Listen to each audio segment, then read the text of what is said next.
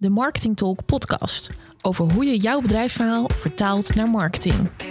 Mijn naam is Irene van Capelle en onder de naam Marketing Madame help ik bedrijven bij het opzetten en uitwerken van hun marketingstrategie. In deze podcast praat ik met ondernemers over hun ervaring met marketing.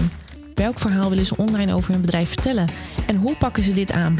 Vandaag de gast in mijn podcast is Julia Kooijman van Marketing met Pit. Julia en ik kennen elkaar via een gemeenschappelijke kennis. Zij vertelde ons dat wij waarschijnlijk wel zouden klikken. En ze had gelijk. Zoals de naam Marketing met Pit al doet vermoeden, draait het ook bij Julia om de inhoud, de kern van het bedrijf. Maar misschien is het beter als ze het zelf even goed aan je uitlegt.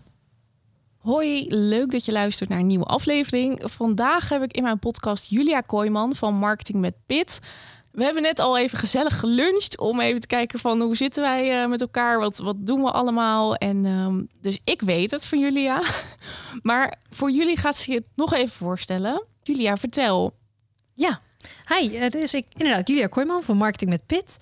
Uh, bijna negen jaar geleden begonnen met mijn bedrijf. Uh, zoals Pit niet, natuurlijk niet voor niks. Ik heb echt wel heel veel enthousiasme en uh, alles heeft een kerngedachte. En de laatste is eigenlijk altijd net marketing is net een zaadje hè, dat je plant en dat langzaam moet groeien. Nou, dat, daar staat Pit eigenlijk voor. Maar met name mijn enthousiasme. Ik doe marketing voor MKB-bedrijven. Ik ben een moeder van een dochtertje die deze week één jaar oud wordt. En verder um, ja, onderneem ik heel graag uh, op allerlei uh, vlakken en manieren. Wauw, dat had je mij nog niet eens verteld, het hele verhaal over marketing met Pit. Ik vind het echt heel mooi. Oh, dank je. Ja, en, en, en, het grappige is, en nu heb ik jou al, ik denk, anderhalf uur meegemaakt. Ja. Dat ik ook kan zeggen dat het klopt. Dat enthousiasme en hoe jij kijkt naar marketing, heel mooi. Hoe heb jij marketing met Pit uitgerold? Ja, dat begon uh, tijdens, de, uh, tijdens mijn studie uh, op de Erasmus Universiteit. Ik was al met marketing bezig. Ik was aan het afstuderen daarin. En je weet hoe dat soms gaat, dat mensen dan allemaal naar je toe komen en zeggen... ja, je doet er iets met marketing. Kan je mij helpen met... En uh, ik kom echt uit een ondernemersgezin. Uh, mijn vader is de tweede generatie ondernemen. Al mijn broers ondernemen.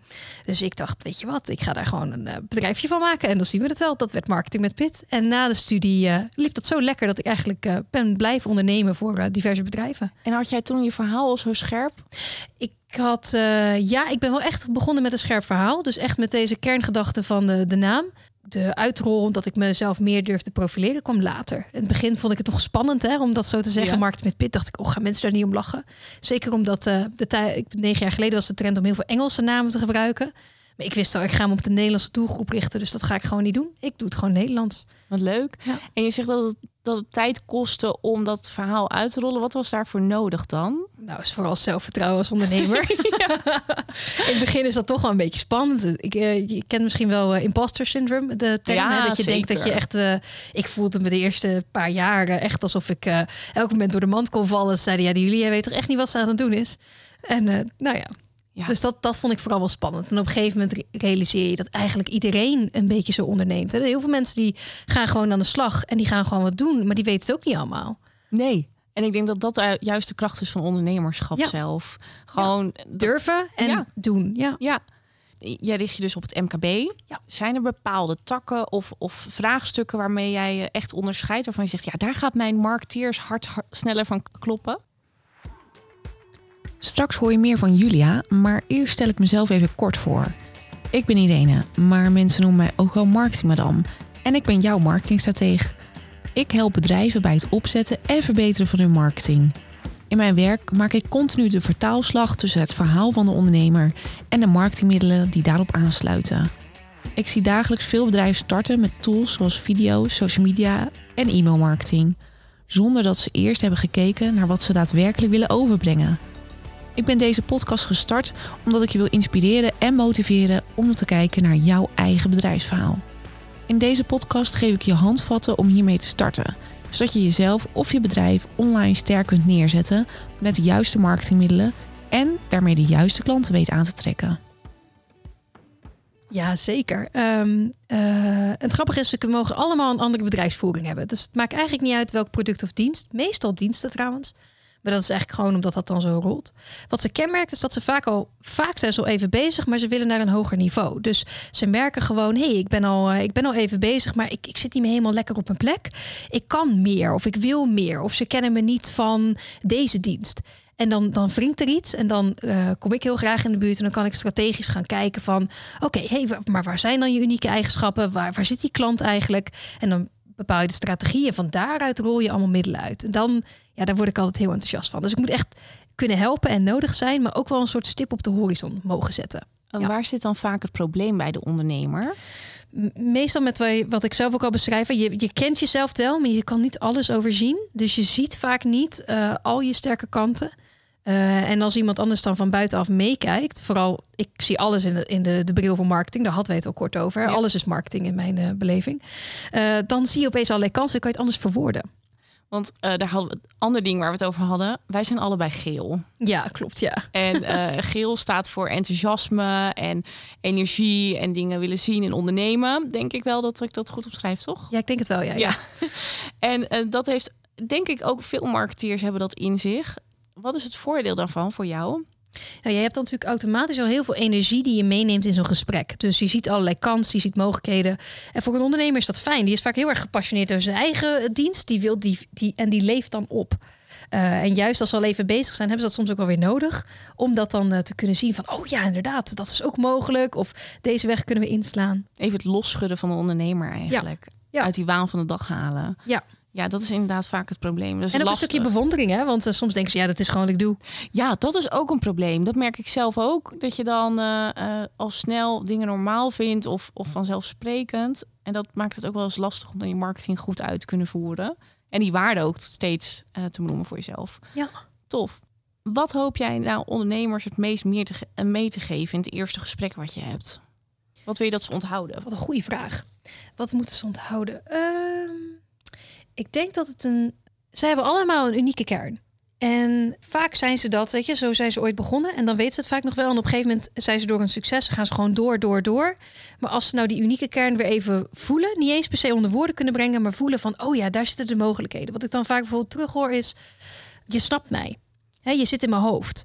En, en dat is inderdaad precies wat ik hoop dat soort aan het eind van zo'n gesprek mee zit. Ik denk met ze mee. Ik help ze mee die, dat groeipad op, zeg maar. Ja. En uh, als, dat, als dat blijft hangen, ben ik altijd heel gelukkig. Grappig. Je bent dus een soort van buddy of partner. Of bent ja. weer even dat jonge ondernemertje misschien uh, ja, van ze. Dat, ja, precies. Leuk. Dat, dat, dat ontkiemen van, uh, oh ja, dat, dat kan er, ja. ja. Mooi hoe je het elke keer weer terugkoppelt aan je naam ook. Ja, dat is inderdaad. echt, ja, echt fantastisch. Uh, het zit helemaal in je DNA, wat leuk maakt. Hoe, uh, hoe ver reikt jouw samenwerking? Want ergens blijft het, heb je het over strategie hè, en dat uitrollen. Wanneer stopt het voor jou? Wanneer is het, is het klaar? Ja, marketing is bijna nooit klaar.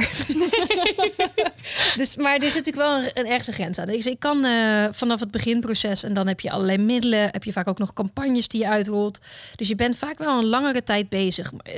Ik ben ook niet van de quick fixes. Uh, die bestaan wat mij betreft niet. Dus het is echt een stukje groeien. En net als dat, ja, bij wijze van spreken uh, ik heb nu voor het eerst mijn eigen tuin aangelegd, uh, twee jaar geleden. En pas nu denk ik, hè, hè, het begint echt mooi te worden, zeg maar. Veel bloei, veel dingen. Nou, dat is ook een beetje, ik, ik geloof in marketing op de lange termijn. Als je dat goed opbouwt, dan gaat het op een gegeven moment groeien en bloeien. En dan kan je alles aan doen. Dus je kan zeggen, hey, we weten waar je voor staat, wat je DNA is. Dus hebben we een website nodig. Dan hebben we misschien wel een social media campagne nodig. Of juist gewoon een andere, uh, een offline campagne, dat kan ook. En dat dan een tijdje meedoen is goed. En dan soms merk je dat de ondernemer misschien genoeg gegroeid is. Hè? Dat je dus een groter bedrijf nodig hebt. Dat kan. Ik heb nu inderdaad een opdrachtgever die ik help met een veel groter bureau die veel meer slagkracht heeft. En dan ben ik opeens een adviseur. Het kan ook gewoon zijn, soms zijn dat, dat, uh, ja, dat misschien een ondernemer niet verder wil groeien. Dan is dat ook oké. Dus soms dan stopt het daar. Ja. Maar het stopt eigenlijk nooit rondom de marketing. Het is meer in de ontwikkeling misschien. Ja, en dan hoor ik het woord groeien. Ja. Waar, wanneer zet je marketing in? Is niet alleen maar om te groeien, denk ik zelf. Maar... Nee, het is ook om je merk te bouwen. Dus ik zie groei niet alleen in de zin van omzetgroei, maar ook gewoon in hoe weet je waar je voor staat? Hoe weet je dat meer mensen begrijpen waar je voor staat? Dat is net zo belangrijk. Dus aan je merk bouwen eigenlijk. Ja, Vind ik zelf wel eens lastig als mensen zeggen: ja, maar ik heb geen marketing nodig, want ik heb druk zat. Ja, dat is het niet. Nee, nee. nee. Dat, is, ja, dat, is, dat is natuurlijk goed, maar je weet nooit wanneer dat omslaat of draait. Of... Nou ja, ik zeg als zodra, zolang het de klanten zijn waar jij gelukkig van wordt, dan is het inderdaad goed. Maar anders dan hebben we inderdaad nog wat te doen, want dat is ook marketing, die juiste mensen aantrekken. En als je natuurlijk de meeste ondernemers weten dat uh, groeien, dat gaat ook weer. Hè, we hebben net ook vier seizoenen. Het is ook wel eens een rustigere periode. En dan moet je je eigenlijk weer voorbereiden voor de volgende. Het is wel fijn dat je, dat je een plan hebt. Ja, marketing is toch een continu proces. Ja. En, uh, en ik denk ook dat waar wij heel erg op matchen is dat marketing niet alleen maar kanalen zijn, maar dat het echt vanuit mensen ook moet komen. Dat alle keuzes die je maakt moeten in lijn liggen met, met je pit. Hè? Ja, ja, precies. ja. precies. Ja. we zijn natuurlijk emotiekopers. Hè? Dus we zijn, uh, soms zeggen mensen als ook, ik ben heel rationeel. Ik, uh, mij raak je niet hoor met een reclame. En dan moet ik altijd een beetje lachen. Want dan denk ik, oh ja. En heb je wel eens gezien waar je dan in, in welk huis je hebt gekocht en wat je meubilair is en in welke auto je rijdt en, en wat voor kleding je aan. van de buren. Precies. En dat is allemaal omdat we nou eenmaal mensen zijn en we kopiëren elkaar. Ja. En dat doe je niet bewust. Uh, dat, dat gebeurt gewoon. Maar juist dat proces van ergens emotioneel word je geraakt en doe je iets. Dat is interessant. Maar goed, een stukje psychologie erachter. Ja, ja want dat 95% eh, van de beslissingen die we nemen zijn onbewust. Alleen die proberen we te verklaren met ons tweede systeem. Wat eigenlijk vaak niet lukt. Althans, zeg maar nooit. Nee, ja, of het lukt wel. We kunnen vaak. Nou, ik, ik, ik weet niet of het met jou zit, maar ik kan heel goede verklaringen verzinnen waarom ik het heb gekocht hoor. Dat kan ik heel goed. Ja. Alleen dat betekent niet dat dat de reden is waarom ik het kocht. nee, precies. Dat ja. Dat zeg je heel mooi. Ja. Verhalen om onszelf even te gunnen wat we, wat we nodig hebben. Ja. Wat een goede investering is. Precies. Ja. ook al is het dat misschien niet. Nee, vaak, vaak niet. Nee. nee, nee, heel herkenbaar. Jij zit met die ondernemer. Hoe zorg je nou dat je bij die pit komt? Daar moet je door heel veel lagen heen, denk ik. Ja, ik heb een hele gekke oefening. Weet je, gekke oefeningen zijn soms de beste. Dus uh, ik laat ze altijd allerlei associatieoefeningen doen. En dan moeten ze zichzelf vergelijken met een stad en een land en een dier. En dan, denk, dan zie ik ze altijd echt als een soort, um, nou ja, een soort konijntje. Zo van die koplampen kijken. Dat ze echt denken, wat vraag je me nu? Wat moet ik doen? Oh ja. Maar dan zeg ik altijd, geen probleem. Ga gewoon lekker mee. Ga maar lekker vrij brainstormen. En vaak gaan ze, komen ze dan op gang. En dan gaan ze allerlei dingen zeggen.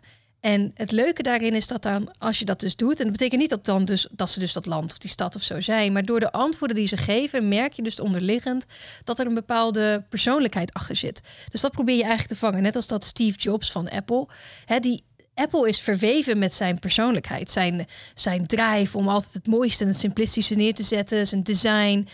Hij is al vanaf 2011 niet meer, dus hij is er in principe al tien jaar niet meer. Maar dat bedrijf draait nog steeds heel goed en zijn kernpersoonlijkheid zit daar nog in. Nou, dat komt omdat, nou ja, één, hij was natuurlijk een, nogal revolutionair, net als dat Elon Musk dat nu is. Maar er zit dus ook een stukje persoonlijkheid in. En dat kan je vaak uit de, de ondernemers goed ja, uitfilteren, zeg maar. Dat zeggen ze gewoon door de associaties en wat ze vertellen. Ja, en het is heerlijk om dat juist met een gekke oefening een beetje naar boven te halen. Het is jammer dat jullie het beeld niet kunnen zien, want heel Julia's gezicht, dat staat op als ze hierover praat. Het is echt heel leuk. Ik vind het dan heel interessant, hè, want uh, er zijn heel veel familiebedrijven in Nederland. Uh, daarop volgend Duitsland is nog populairder met familiebedrijven, maar Nederland kent er ook een hoop. Goed voorbeeld bijvoorbeeld Blokker. Hmm. Hoe kan het nou dat als mensen uit het bedrijf stappen of uh, overlijden of wat dan ook, dat dat dan niet goed vastgehouden wordt? Dit is even helemaal of, ja, heel anders. Hè? Heel, ja. hele andere vraag eventjes, maar omdat we bij Steve Jobs lukt dat dus wel heel goed. Ja, maar dat is, die heeft ook niet aan zijn familie nagelaten. Dat scheelt nogal veel. Nee. dat is de tip. Dat Gewoon geen familiebedrijf. Ja, dat, dat, weet ik niet. Nee, maar ik wil niet zeggen dat het niet kan. Het is alleen vaak wel uitdagend. Dat is wel trouwens een heel leuk onderwerp. Maar als je natuurlijk kijkt naar uh, familiebedrijven, die, die, die, die, die, de eerste eigenaar heeft het vaak tot heel veel succes gebracht. Ja. Die is dan zo gedreven. Maar die is vaak ook heel erg controlerend. Dus de kids, die mogen, die willen wel, maar die mogen niet zichzelf niet zo heel goed ontplooien daarin. Dat is mijn theorie. Hè? Ik weet niet of dat waar is. Um, maar dat, dat zie ik dan een beetje. En dus gaan ze, gaan ze doen wat, wat de vader, vaak helaas vaders, misschien zijn ook wat moeders, ja. uh, zegt. Maar daar krijg je natuurlijk niet die creatieve ondernemende geest van. Ik denk wel eens dat het daar misschien aan ligt. Of dat ze gewoon al heel veel geld hebben en heel veel succes, dus niet weten hoe ze dat moeten bouwen. Maar iets in die tweede oh generatie heeft vaak heel veel moeite het over te nemen. Want de derde doet het vaak wel weer heel goed. Ja, ik denk dat ze gewoon het overnemen zonder dat die karakter, dat karakter van, de, van het bedrijf goed kenbaar te maken. En dat ze daarin niet meegaan met de tijd. Dat ze niet kijken wat zijn nou hè, macro en meso uh, trends waarin we wat mee moeten doen als bedrijf. Waardoor ook vaak bedrijven ten onder gaan. Ik bedoel, uh, Blokker bijvoorbeeld was in zijn tijd heel populair. Logisch, want er waren andere behoeften vanuit de markt. Nu neemt dat af omdat er andere bedrijven bij zijn gekomen die dingen voor een betere prijs of wel een Kan je benoemen wat Blokker uniek maakt? Nee, dat is dus het hele Dat is het probleem, Het toch? enige waarvoor ik denk ik naar een blokker zou zijn, zijn de huishoudartikelen. Weet je, Ja, je, maar dan nog, de meeste kan de je gewoon op Coolblue eh, kopen of eh bol.com. Of... word je nog sneller geholpen ook. Want ja, ze hebben nu, Blokker is nu ook een platform aan het worden trouwens. Ja, klopt. Het gaat alleen... Alleen- helemaal over Blokker ja, nu, maar goed. Ja, het is echt een platform. Alleen het punt is dat, dat ook dat is net... Net niet uniek, net, niet, te nee. laat weer Net te laat. ook. En, en net niet goed genoeg. Ja, Maar dat valt ook niet... Ja, ja dat is inderdaad... eh marketingtechnisch is Blokker denk ik wel een van de interessantste uitdagingen. Maar die hebben ze nog niet 1, 2, 3 opgelost. nou, nog, als we dan toch nog eventjes door mogen gaan op de Blokker. Vooruit, klein stukje. Weet je nog ehm, de laatste campagne met Jessica Parker erin? Mhm, Met al die messen. En ja. eh, nou, was dus neuromarketingonderzoek naar gedaan waarom die campagne het niet goed deed. Hm. Ze hebben daar heel veel geld in gestoken. Al die mensen kijken in die campagne verbaasd, boos of eh, snappen dingen niet goed. Hè. Dus eh, nergens zit er een positief iets in. Het is ook nog Ah. gevaarlijk, want messen zitten erin en allemaal hè, dingen die, ehm, die angst oproepen. Als ze dezelfde reclame hadden uitgezonden met lachende mensen en plezier, dan was die veel beter verlopen dan dat die nu eh, is gedaan. Ik, ik zou... interessant. Ik, vond- ik heb altijd gedacht, waarom heb je Jessica Parker gedaan? Je moet altijd zo voorzichtig zijn met celebrities kiezen. Ja, ja Want, en dan eh, denk ik ook als alleen- Hollands bedrijf. Wat maar Ja. Want, want dat is even marketing 101. Hè. Dat had ik nog op de, op de universiteit eh, als les. eh, Dat ze zeiden, celebrity marketing moet je heel voorzichtig doen. Want associaties zijn vaak heel sterk bij de celebrity, Ja. maar niet bij jouw merk. En ik denk dan altijd, nou, als daar geld voor is, dan kan er ook wel iets van de prij- prijs af misschien. Ze hadden, ze hadden gewoon marketing me dan moeten vragen. Precies, ik leg het ze wel uit. Ik verkoop het wel. Nee, maar goed, dit even terzijde. Ja. Want dit zijn dus uh, alle verschillende dingen die in eigenlijk een bedrijf zitten. Hè? Want Ja. daar hebben we het nu over. Dat vind ik eigenlijk wel heel erg mooi. Dat, ding, dat marketing niet alleen maar kanalen is, maar hoe richt je die kanalen ook weer in, in met je doelgroep. Jij geeft ook les, hè? Ja, klopt. Ja. Eén dag in de week en met heel veel plezier, ja. Oh, nou, gel- gelukkig dat je dat erachteraan zet. Ja, Dan, ik denk ook niet dat voor iedereen weggelegd is eh, lesgeven. Dat moet je kunnen. En zeker zo'n doelgroep. Wat zie je dat er eh, in het onderwijs wordt meegegeven? Of hoe de manier van denken is van studenten? ja ik, ik wilde dus inderdaad graag... Ik ben, dus geef trouwens les in marketing op het hbo, even als context. En, en ik vind het... Wat geef ik de studenten... Weet je, studenten zijn nog zijn 18, 19, 20 jaar. En die hebben altijd wel een beeld bij marketing, hè, want daar hebben ze natuurlijk veel mee te maken. En tegelijkertijd, ehm, dat is wat, wat jij zo mooi zei ehm, van eh Kotler, die we ook gebruiken Ja. in de marketing. Het kost een uurtje om te begrijpen wat marketing is. Het kost heel erg veel tijd. Ik weet niet hoe lang het was dat hij zei. Voordat je het echt goed kan toepassen. Nou, dat zie je ook heel erg bij die studenten. Die, eh, die vinden dat heel leuk. En die denken, oh, ik snap het. En vervolgens moet je echt gaan kijken. Nee, hoe pas je het nou toe? Hoe doe je dat dan eigenlijk? Op welke manier? En wat is een succes? En waarom is dat een succes? Dat is natuurlijk het leukste, vind ik, van, eh, van het lesgeven. Dat je... ehm, tegenwoordig is het heel erg interactief. Dus je, je betrekt ze er echt bij. Ze moet echt zelf meedenken. Met projecten ook aan de slag. Ehm, en ik zelf vind het heerlijk, want ik, ik hoor weer waar een 18-jarige mee bezig is. Of vooral niet mee bezig is. En ehm, dat vind ik altijd wel weer heel leuk. En zijn dat dan de verhalen van het weekend die je bedoelt? Of, Nee, nee, dus, Oh, eh, dus ik bedoelde mee, eh, zeg maar, eh, op een gegeven moment was Facebook toch uitgevallen. Ja. Nou, dus ik was heel benieuwd. Dus ik zeg, en hebben jullie niet kunnen slapen, want je kon niet op Instagram? Zeiden ze, nee hoor, we zijn gewoon gaan Snapchatten. oh, ja, een ja, heel ander kanaal. Weet je, gewoon een heel ander kanaal. En, en toen zei iemand, ik moest, ik moest echt opeens op een zakelijk kanaal, ik moest gaan whatsappen. Dat ik dacht, oh, zie jij WhatsApp was zakelijk dan? Je? Oh, Ja, dat is kennelijk heel zakelijk voor ze. Nou, dat moest ik wel, eh, wel, Oh, bizar. Dat soort Ja. zaken. nu hebben we het gelijk over kanalen. Vind ik heel interessant om met jou eh, te bespreken. Hoe kijk je naar Clubhouse? Ja, ik ben benieuwd. Eh, het was natuurlijk helemaal, eh, helemaal hip en happening in eh coronatijd. en, eh, en dan is het nu zeg maar de tijd van... nou, komen mensen erop terug als ze nu ook weer heel veel andere zaken hebben. En ik weet het niet Volgens hoe dat mij gaat lijst lopen. dat een beetje uit. Ja, ik denk het ook. Want eh, Dagelijks kreeg ik meldingen eerst dat er bekenden online waren. Nou, dat is ook allemaal niet meer. nee, ja, dat is, dat is lastig. Dus ik, ik, ik weet het. Dat is nu de ideale test voor het platform. Maar ik weet niet Het of is dat gaat natuurlijk allemaal real-time. En Ja. dat maakt het nu moeilijk, want we hebben allemaal meer te doen opeens. Ja. Vergaderingen en dergelijke. TikTok. Ja, die, ehm, eh, dat vind ik leuk. Want studenten vinden dat echt heel erg tof. Dus die doen dat heel veel. Eh, ik vind het ook leuk om daarna te, te kijken. Maar ik ben geen actieve TikToker. Nee. Ik vind het dus heel erg lastig. Want ik ben, ben nu sinds een paar weken actief. In de zin van, ik kijk naar filmpjes en wat raakt me eh, wel en wat niet. Om goede content daar te maken. Het lijkt alsof het alleen maar gemaakt is voor influencers. Omdat zij gewoon ADHD-typetjes zijn. Of juist heel erg, dat vind ik leuk aan het kanaal. Dat je heel erg eh, jezelf mag zijn daar zo. Een beetje heel je verhaal en open en heel erg kwetsbaar ook. Dat merk ik ook heel erg. Maar als merk zijnde vraag ik me af, hoe kan je het nou nog goed doen? Laatst wel Dopper, dat is nu even, dat Mhm. springt in mijn eh, hoofd, die doet het heel leuk. Maar al snel is het, voelt het heel commercieel aan, denk ik. Ja, dat, ja. En dat is denk ik ook nog wel. Maar dat is altijd, hè, ook kanaal dat nieuw is, dat is opeens een hele grote uitdaging om dat zakelijk goed te gebruiken. En dat hadden we natuurlijk eerst met Instagram ook heel erg. En als je dan kijkt hoe K- een KLM dat nu doet, bijvoorbeeld, ja, Ja. fantastisch. Dus Ja. ik weet zeker dat ze wel hun weg daarin vinden. Maar het zal veel. eh, studenten hebben gewoon, die prikken zo al overal doorheen. Hè. Jonge mensen prikken zo overal als het, Ja. niet, als het niet authentiek is, dan. Nee. Ja, dus daar, daar zullen bedrijven ook op moeten schakelen. Dus echt eh, die authentieke berichten weer eh, erin zetten. Eerlijker, Ja, wat, wat rauwer, hè? Wat, Ja. wat, wat, wat meer fouten. ja. Maar dat vinden, dat vinden heel veel ondernemers moeilijk. En ik denk ook wat oudere ondernemers. Om toe te geven dat je iets fout hebt gedaan. Of ehm, hoe, doe, hoe prik jij daar doorheen om dat echte verhaal naar boven te krijgen? En dat heeft niet zozeer dan met die pit te maken, maar meer met dat kwetsbaar durven zijn en oprecht. En misschien ook dat ze zelf af en toe actief zijn op LinkedIn.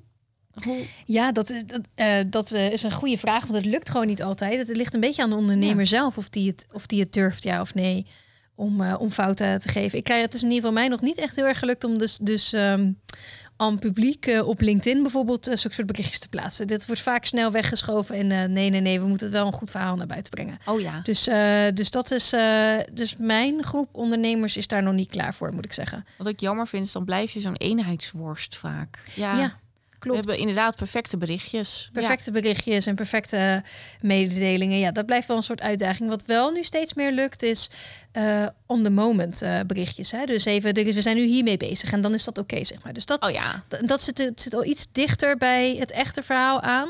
Dat lukt vaak wel. Ja. Maar fouten? Nee. nee, jammer, want je ziet juist eh, bijvoorbeeld een Coolblue of een bol.com.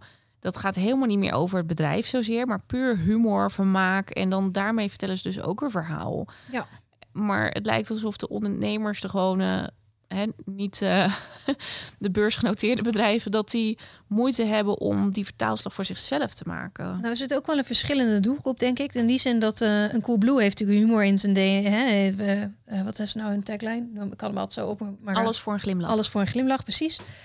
Die hebben natuurlijk ook de consument als markt. Ja. Dus, dus daarin mag je dat ook anders doen. Ik heb ook wel eens ondernemers die zeggen... ik wil net als Coolblue zijn. Dan zeg ik, ho, ho, ho, dat is hartstikke leuk. Maar wie is je doelgroep? wel wat van je. Ja. Nee, maar ook wie is je doelgroep? Zit hij te wachten op de grapjes of niet? Want sommige klanten zitten helemaal niet te wachten op een hele grappige leverancier. Nee. Dus Nee. ze denken, doe gewoon alsjeblieft even je werk. Dank je. Ja. Weet je zo. Dus daar moet je natuurlijk ook heel goed op letten dat dat eh, klopt. Ik denk dat op het moment dat we de MKB-ondernemers al zover krijgen... dat ze echte berichtjes plaatsen dat het niet allemaal perfect moet... dat het dan een veel leuker online gesprek wordt. Eh, ja, dat. Ehm, ze hoeven voor mij niet eens te grappen en te rollen. Dat hoeft niet in ieder geval. Als ze maar wel dat wat oprechter vertellen. Hoe doe jij zelf je marketing? En dan heb ik het, nu hebben we het over LinkedIn, dus laten we daarmee aftrappen. Ik ben denk ik de slechtste zelfmarketeer die er bestaat. Dus dat moet ik eerlijkheidshalve bekennen. Af en toe heb ik een eh, ingeving en dan doe ik wat. Maar dat is precies hoe je het niet moet doen. Ehm dat komt dat het heel erg via, via gaat. Dus eh, ik heb gewoon mond-tot-mond reclame dat ik bij opdrachten aan de slag ga. Ik probeer wel, eh, onder andere op LinkedIn, eh, af en toe wel berichtjes te plaatsen waar ik mee bezig ben of iets wat ik interessant vind. Ik merk dat voor mij het allermakkelijkste is om anderen in een voetlicht te zetten. Dat werkt gewoon heel goed. Ja, Dus eh, dat doe ik. dat vind ik eigenlijk nog het leukste stukje marketing om te doen. Zeg maar andere bedrijven uitlichten. Dit is Ja. gelukt. Dat hebben ze voor elkaar gekregen. maar dat is ook marketing. Hè? Ik bedoel, zorgen dat de positief mond-op-mond reclame is de beste marketing die je kan hebben. Dus je bent er wel mee bezig. Ja, Ehm, maar misschien niet zozeer online. Dat kan ook. klopt. Ik ben even aan het netwerken en, eh, en daar eh, eigenlijk mijn verhalen aan het vertellen. En natuurlijk nu de podcast vind ik heel leuk. Dus eh, er zit, zit natuurlijk wel een stukje marketing in. Maar ik, ehm, ik vind het altijd mooi en ik vind het makkelijker om ondernemers in het zonnetje te zetten dan mezelf. En dat is precies ook waarom zij mij zeg maar dan inhuren. En waarom ik eigenlijk misschien zelf wel een marketeer moet inhuren. Omdat het gewoon makkelijk is om soms iemand anders het woord te geven over jou. Maar het grappige is dat op het moment dat ik vraag naar, naar, naar je bedrijf en waar marketing met pit, dan, dan stroomt alles en is heel je verhaal op orde. Ja. Het is, het is jammer eigenlijk. Althans, dat dat, niet, dat dat niet online nog meer wordt Ja, verteld. je hebt helemaal gelijk. Ik, dus ik, ik geef je groot gelijk. een mooie uitdaging voor 2022. Ja, nee, dat, eh, dat wordt er alleen maar leuk om te testen ook. Ik bedoel, dat vind ik, eh, dat zei ik in de vorige podcast met Henny ook. We willen alles gelijk perfect doen. Daar moeten we ook eens van afstappen als Ja. ondernemer. We mogen dingen testen. En eh, dat zou je ook wel eens hebben dat dat idee wat je eerst had, misschien niet zo heel goed aansloeg. Of je weet wat je daarvan hebt geleerd. En je gaat er weer op verder. Ja. Dat maakt het marketing ook heel erg leuk. Dat je opeens resultaten gaat zien van, van je werk. Nee, dat is helemaal waar. En, dat is ook dan, en dan, weet je, als je dus ook mag spelen, zoals ze dan wel eens ook in het onderwijs zeggen, hè, veilig spelen. Dat is dan de gedachtegang erachter. Die studenten moeten leren te veilig te spelen. Moeten wij als ondernemer eigenlijk ook. We zetten onszelf er heel erg heel, heel veel druk op. Maar eigenlijk moet je even durven proberen. En experimenteren. En als iets niet lukt, gelijk weer iets anders proberen. Ja. Noemen ze wel agile werken of geeft maar een Engelse term. Maar het betekent natuurlijk in principe gewoon... hacking is natuurlijk ook zo'n... eh, Maar ja. als het natuurlijk gewoon spelen noemt, dan mag, mag het eigenlijk ook wel. Gewoon even proberen. Eh, dat is grappig is. Spelen is ook een van mijn waarden als mens. Die zal Oh, bij jou denk ik. Ja, Ja. als zonder spelen is er voor mij ook geen lol aan. En dan merk ik heel snel dat de situatie niet meer leuk is voor mij. Nee. Waar zie jij marketing naartoe gaan? Welke trends zie je? Wat, wat, waar denk je dat we over ja, volgend jaar weer mee bezig zijn bijvoorbeeld? Vertel. Ja, in marketing in het algemeen dan zie ik wel echt een flinke uitdaging hebben. We hebben een soort imago-probleem als eh, in de marketing, om het maar even te noemen. Eh, we hebben of heel veel eh, mensen die inderdaad ontzettend op de middelen zitten, alsof dat het de heilige graal is eh, van, eh, van marketing. En dat is natuurlijk niet, het is een middel. Ehm, je hebt ook eh, juist eh, eh, marketeers die zitten heel erg op de eh, alles, alles meten. Meten is weten, data is king eh, enzovoort. En dat is eh, zeker wel waar tot een bepaalde hoogte. Wat ik merk, wat ik altijd de essentie vind van marketing, namelijk heel goed weten waar je strategie in is. Heel goed weten waar je stip op de horizon eh, zet. Dat is helemaal eh, weggeraakt. Maar zonder je merken, zonder een duidelijke lijn, kom je nergens. En ik vind altijd de essentie van marketing is weten waar je naartoe gaat met een goed verhaal, met een kloppende kern. Dan, en dan kan je alles inzetten. Kan je het ook heel goed meten en kan je het goed aanpassen. Maar zonder die rode draad, en dat, die zijn we best wel als een grote marketingverhaal als wordt kwijt, ja, wordt het best wel even een uitdaging. Dus, dus daar zie ik wel een, een goede, ja, ik zou zeggen voor ons dan misschien wel een hele leuke uitdaging om ondernemers bij te helpen. Ehm, verder zal er vast weer een nieuwe tool opkomen, want dat is altijd zo. En kan je over drie jaar zeggen: En zit je al op dit programma? Heb je het al geweest? Ik weet niet welke het is, maar ik weet zeker dat hij weer om Ja. komt kijken. En dat is natuurlijk helemaal prima. Zal wel iets met AI worden, denk ik. Ja, ik denk het Ja. ook wel. Misschien krijgen we allemaal onze eigen voice robots die moeten instellen. Ja. Lachen toch? Lijkt me alleen maar leuk om daar weer mee eh, ja, te gaan spelen eigenlijk. Want dat Ja. is ook wat ik hier met die podcast aan het doen ben, spelen. Ja. Dat je ziet dat ondernemers inderdaad heel veel willen meten. Maar doordat ze die rode lijn dus niet hebben, dat ze ook geen idee hebben waar ze moeten beginnen. En dat is misschien waar jij op dat moment binnenkomt. Van ja, we doen wel van alles. Maar we hebben geen idee of het effect heeft. Dat, en dat is ook daar kom ik het liefste bij binnen. Want dan kan je ook inderdaad eh, gaan helpen, zeg maar. Van, eh, ik- Oké, eh, vaak zeggen ze dan, eh, nou, moet ik op Twitter? Moet ik op Instagram? Moet ik op TikTok? En dan zeg ik altijd, nou, ten eerste, we moeten helemaal niets. Maar wat wil je eigenlijk vertellen? En wie is je doelgroep? En dat klinkt als een open deur, want we, we weten het allemaal wel. Maar juist omdat je soms zo als ondernemer met je snuffert boven op je eigen bedrijf zit, zie je de, de grote lijn niet. En dan is het wel prettig om, tussen vind ik altijd eh, eh, als marketeer, om dan binnen te stappen en daarbij te kunnen helpen. Dus dat vind ik altijd leuk. En dan ga je daarna wel inderdaad helpen met al die mogelijkheden. Want welke tip kan je nu al meegeven aan ondernemers om eh, vandaag al iets te kunnen veranderen? Ja, less is more. Dus echt minder is zeker meer. Dus ik zou minder marketing doen in die zin dat je niet probeert op alle kanalen, allerlei berichtjes overal te doen. Maar gewoon iets minder en dan wel beter. Dus dat betekent niet dat het perfect moet, maar gewoon duidelijker één bericht of één boodschap dat je wil meegeven. En geef, vertel het eens in verschillende manieren. Ik weet niet meer wat nou recent het, ehm, eh, het nummer was, maar volgens mij iets van 28, contactmoment no 28 contactmomenten nodig voordat we tot een aankoop overgaan. En dat wordt alleen maar hoger, want we worden steeds meer gebombardeerd door allerlei berichtjes en content. Dan kan je maar beter dat die boodschap 28 keer vertellen. Want dat hebben we dus kennelijk nodig. En dat is niet hetzelfde bericht, maar dat is wel op verschillende manieren verteld. Hetzelfde gevoel mee. Hetzelfde gevoel meegeven. Ja. Ja. Dat zou mijn belangrijkste marketing tip zijn om mee te nemen. Ja, er zijn nog steeds namelijk ondernemers die de angst hebben dat als hun website live is, dat ze gelijk klanten krijgen. Ja, als maar zo feest. Nou, Julia helpt je uit de droom. Er zijn 28 contactmomenten voor nodig. Dus succes. Ja, en al die 28 contactmomenten via welke kanalen gaan die? Eh, op welk moment van aan, hè, in de klantreis zitten ze dan? Er zijn zoveel variabelen waar wij marketeers rekening mee moeten houden. Ja. En dat maakt ons werk denk ik ook heel erg leuk. Heel leuk. Ja. Hoe zoek jij partners uit waarmee je samenwerkt? Want jij zal denk ik ook wel partners hebben. Ja, ehm, nou vaak komen ze organisch wel natuurlijk een beetje omdat je natuurlijk, we zijn altijd aan het netwerken, hè, dus dan kom je ze tegen. Uh, vaak via via, zoals wij ook elkaar tegenkomen. En als je dan een goede klik hebt, ja, dan, dan komt er een project op en dan kijk ik altijd, hey, hoe kan ik anderen hierbij betrekken? Want ik denk altijd, samen maak je mooiere dingen dan alleen. Dus in samenwerkingsverbanden, dan, ja, dan vul je elkaar aan, dan krijg je gewoon iets heel erg tofs. En, en zo begin je gewoon uh, met samenwerken. En als dat goed klikt en het werkt en de klant is tevreden, ja, dan ga je door. En dan voordat je het weet, heb je eigenlijk een soort team van mensen om je heen met wie je, met wie je toffe projecten oppakt. Ja. Als, uh, als jij nou op de stoel gaat zitten van jouw klant, hè, hoe denk je dat hij jou eh, omschrijft? Of zij? Nou, ik heb wel eens letterlijk teruggehoord met Pit, dus daar moest ik wel om lachen. ik heb eens een keer een bordje toegestuurd gekregen dat iemand zei: Kijk eens, dit plaatsje heet Pit. Weet je zo. Oh ja. Grappig. Nou, er wordt wel um, vaker in gedacht dan. Nou ja, ken ik wel, maar vaak met enthousiasme. Dus enthousiasme en energie. Uh, dat zijn denk ik wel de termen die daarbij naar voren komen. Ja. Ik weet niet of je dat ook hebt, maar er zijn ergens vind ik het, vind ik het wel eens lastig de balans tussen wanneer pak ik theorie erbij en wanneer blijf ik nu lekker um, ja, daar vandaan en probeer ik het zo beeldend mogelijk te vertellen. Want ergens, ja, we worden betaald als marketingstratege. Ik, in ieder geval zo omschrijf ik mezelf. En ik zie jou daar ook heel erg in.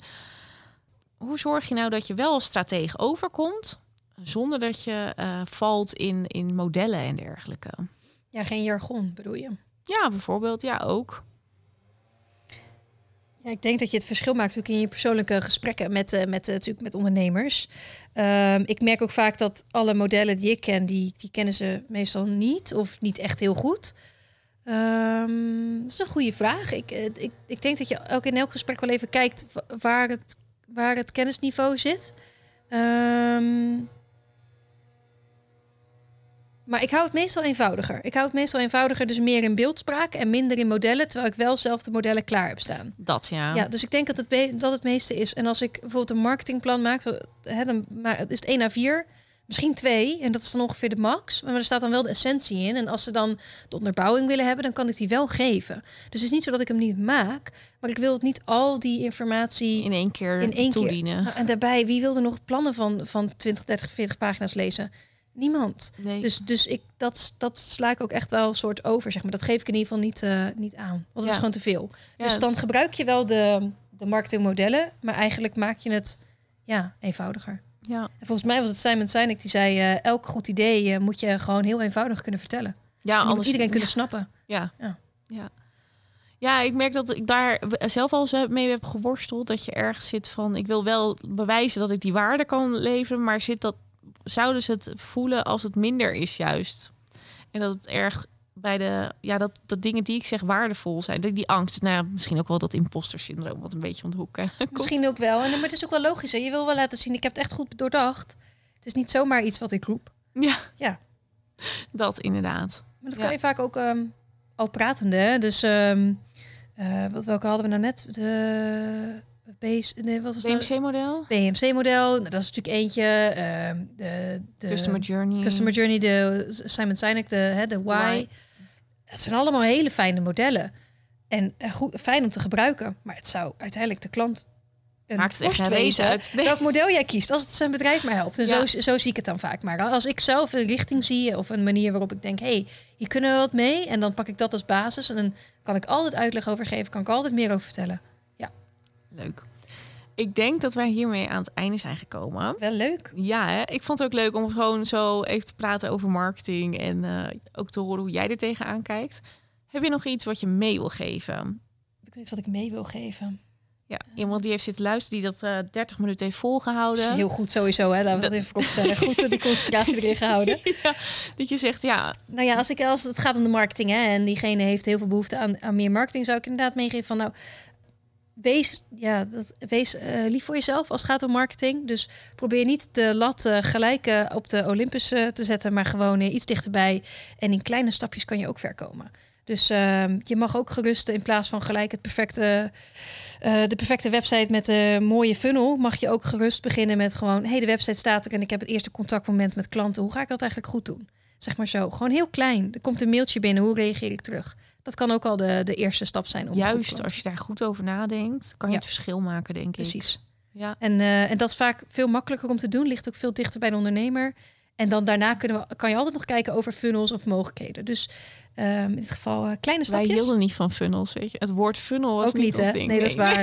maar ik moest er opeens aan denken. Dus in ieder geval kleine stapjes in de marketing kom je heel ver mee. Ja, super. Ik wil je heel erg bedanken voor, ehm, voor je enthousiasme en je energie in deze podcast. Super leuk om jouw verhaal te horen. Ook de lunch was erg gezellig. Dus ehm, Jij ook heel erg bedankt. Heel leuk om het zo even mee te maken. Zo'n ja, hè, op zo'n Ja? manier. eh, ja, super. Zit je te luisteren naar deze podcast en ken of ben jij iemand die in deze podcast thuis past? Stuur dan een berichtje via de website. Je vindt meer informatie op marketingmadam.nl/slash podcast. Tot de volgende Marketing Talk.